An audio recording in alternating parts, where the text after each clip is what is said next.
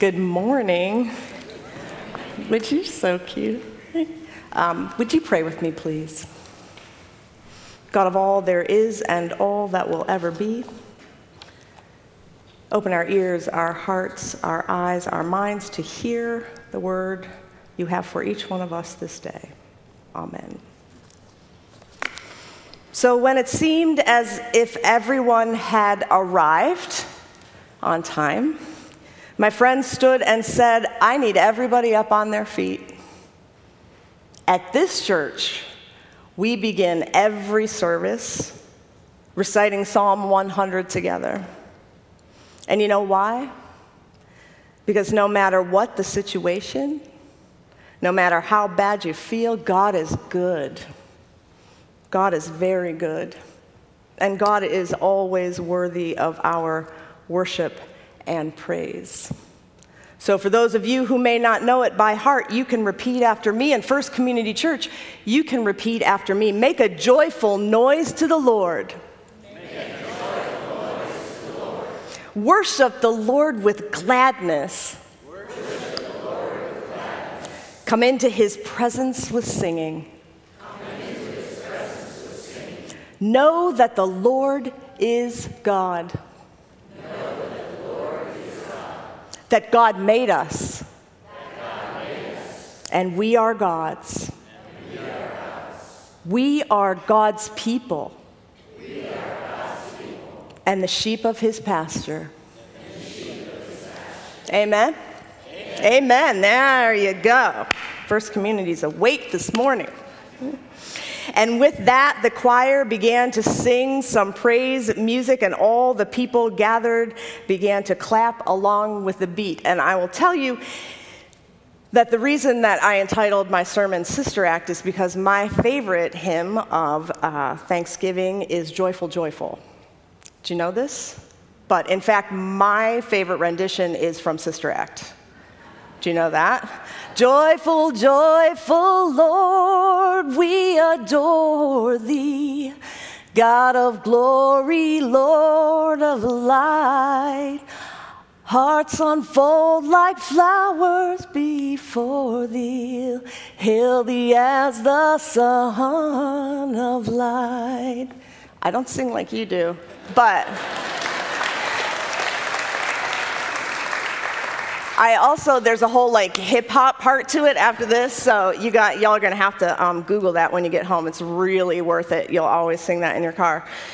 So we are praising and we're clapping, and my sick friend and his daughter, and the rabbi next to me, and his wife, and the Unitarians from down the street, the Lutheran pastor next to me, and my black and brown brothers and sisters who had welcomed us to their worshiping home we were all in celebration together. And I remember thinking to myself that I'd come that evening feeling terrible. My soul was so heavy, and I never expected this service to start with that kind of praise. Never. I never expected that kind of praise because we were called and gathered together to denounce racism. It was the Sunday after Charlottesville, and we had been to church all morning, and Glenn preached a word we all needed to hear. And we had come to be in solidarity with our marginalized brothers and sisters as people of faith to say that there is no place for racism in our country. It is not acceptable. And I found that in my own outrage, in my own issues that I would, was having, I allowed myself to be ensnared in the struggle of man's inhumanity to man. Replaying the scenes that we saw on television over and over in my head, and just thinking about how cruel we can be to one another. And quite honestly, I had lost track of God. I had lost track of God which is an interesting position for me to be in, isn't it?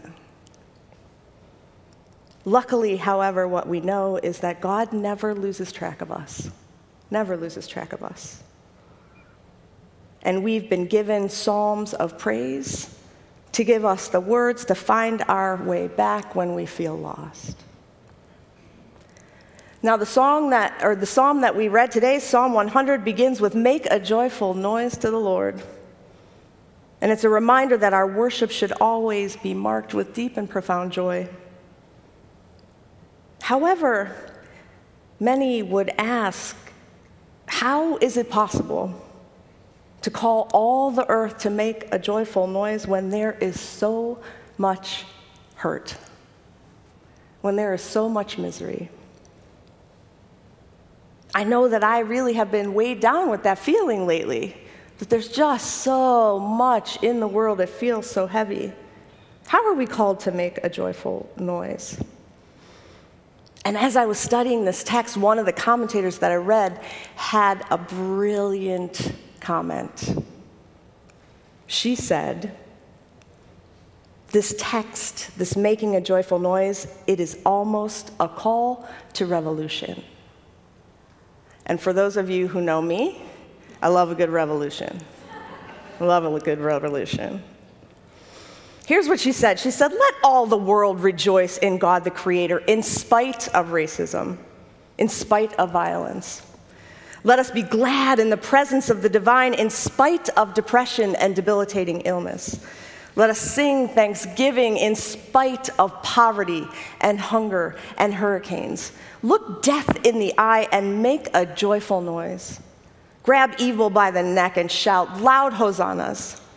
Why? Because God is still God. God is still God. All of the earth, animal and plant and mineral, men and women and children, black and white, brown, straight or gay, trans, abled or not, all still belong to, to God, the Creator. And God still longs for us because life is love. The intention of the universe is toward harmony and peaceful existence, desiring the best for each one of us. Even though some may appear to be hurling toward self destruction, love is steadfast and endures forever. God is steadfast and endures forever. Therefore, joyful noise is always appropriate. And this theme of revolutionary love, revolutionary love, is a theme that a Sikh activist and poet and storyteller named Valarie Kaur has made into a movement that she named just that revolutionary love. And I want you to listen to what she says about what undergirds her organization. She said, Love has been captured by Hallmark cards, sidelined by, as purely personal and romantic, far too fickle and sentimental to be a force. To be a force. But throughout history, prophetic leaders from Gandhi to King, and I would add Jesus, built social movements rooted in love. They understood that love is in an inexhaustible wellspring, an inexhaustible wellspring that can inspire and embolden us to rise up with the courage we never knew that we had. She goes on to say, We have built a coalition of faith and moral leaders, public voices rising up to reclaim pub or love as a public ethic and a way to fight for justice. Love is not just a feeling, love is an action. Love is the commitment, I love this, listen close. Love is the commitment to extend our will for the flourishing of others, for the flourishing of others, opponents and our own selves. When we love, even in the face of fear and rage, we can transform a relationship, a culture, and a country love becomes revolutionary. The way we make change is just as important as the change we make. In this new era, in this time, in our time, revolutionary love is the call. Revolutionary love is the call of our time. I like that. I like that call. And I wonder to myself what revolutionary love would look like in your life as I tried to imagine what it would look like in mine. What would it look like if we all extended ourselves for the flourishing of another? For the flourishing of another. What would it look like to love in the face of fear and transform our relationships? Because all of our life is about relationships, right? God created us in community, created us to be together, created us to be in relationship. Another one of my sisters was thinking about that whole relationship aspect and love aspect, and it happened to be Glennon Doyle, who was here with us last week. I know that there were about 1,300 people there, so odds are some of you guys were there as well. And this fall, Glennon embarks on a new tour with a multiracial, multi faith, generally multi amazing group of ladies. And the tour is called All Together Now. All Together Now. And the tagline that's on her website said, The world needs, ready? The world needs a love story. The world needs a love story. And together, we will tell ours. We'll tell ours. She said, The world needs a love story. Things are dark right now. They feel dark, but make no mistake, America, we are in the midst of a love story.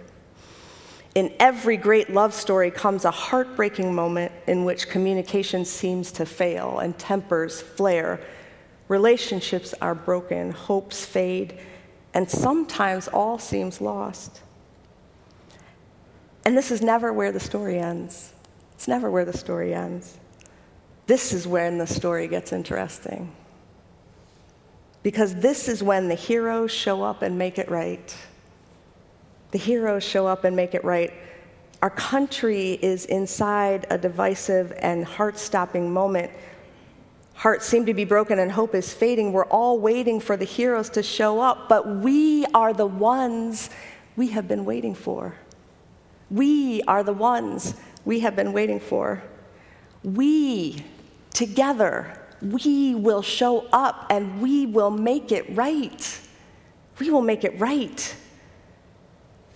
So this fall, she says, we'll rise up, we'll join together, and boldly proclaim our collective intention to leave to lead our lives, our families, our communities, and our nation with love. With love. And together we will heal hearts. We will heal hearts. And together we will laugh and we will dance because, as Emma Goldman once said, a revolution without dancing is not a revolution worth having. I would say a revolution without Sister Act is not a revolution without, with, worth having either. Do you notice what my sisters are saying that the psalm tells us as well? Do you notice the common thread in there? They're saying that we all belong. We all belong together. We are all in relationship together. We all share love together. They're saying that we, us, you and I have the ability to change the world. Right now, as we are, because of whose we are. Whose we are. There's no need to wait on anyone else. We are enough. We are enough. And the psalmist reminds us of who we are very plainly. We are the people of God. We are the people of God. Not just you and I, but the entirety of the world. For it is God who made us, and we are God's. We are all of us the sheep of God's pasture. Notice there's no exclusionary language in this psalm. The point is very clear. All of us are God's people, and God claims all of us for God's own. And the steadfast love that endures forever, the faithfulness for all generations, is inclusive for all of us. Full stop. That is a non negotiable for God.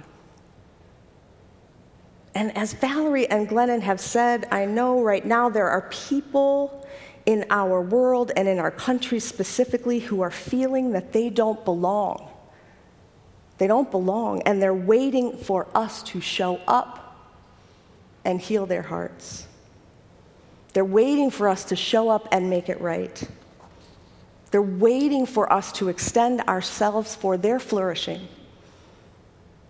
Our trans brothers and sisters are waiting for us to show up and say that targeting them with legislation that is cruel and unnecessary is not acceptable because we are family. All of us together. We all belong to the family of God.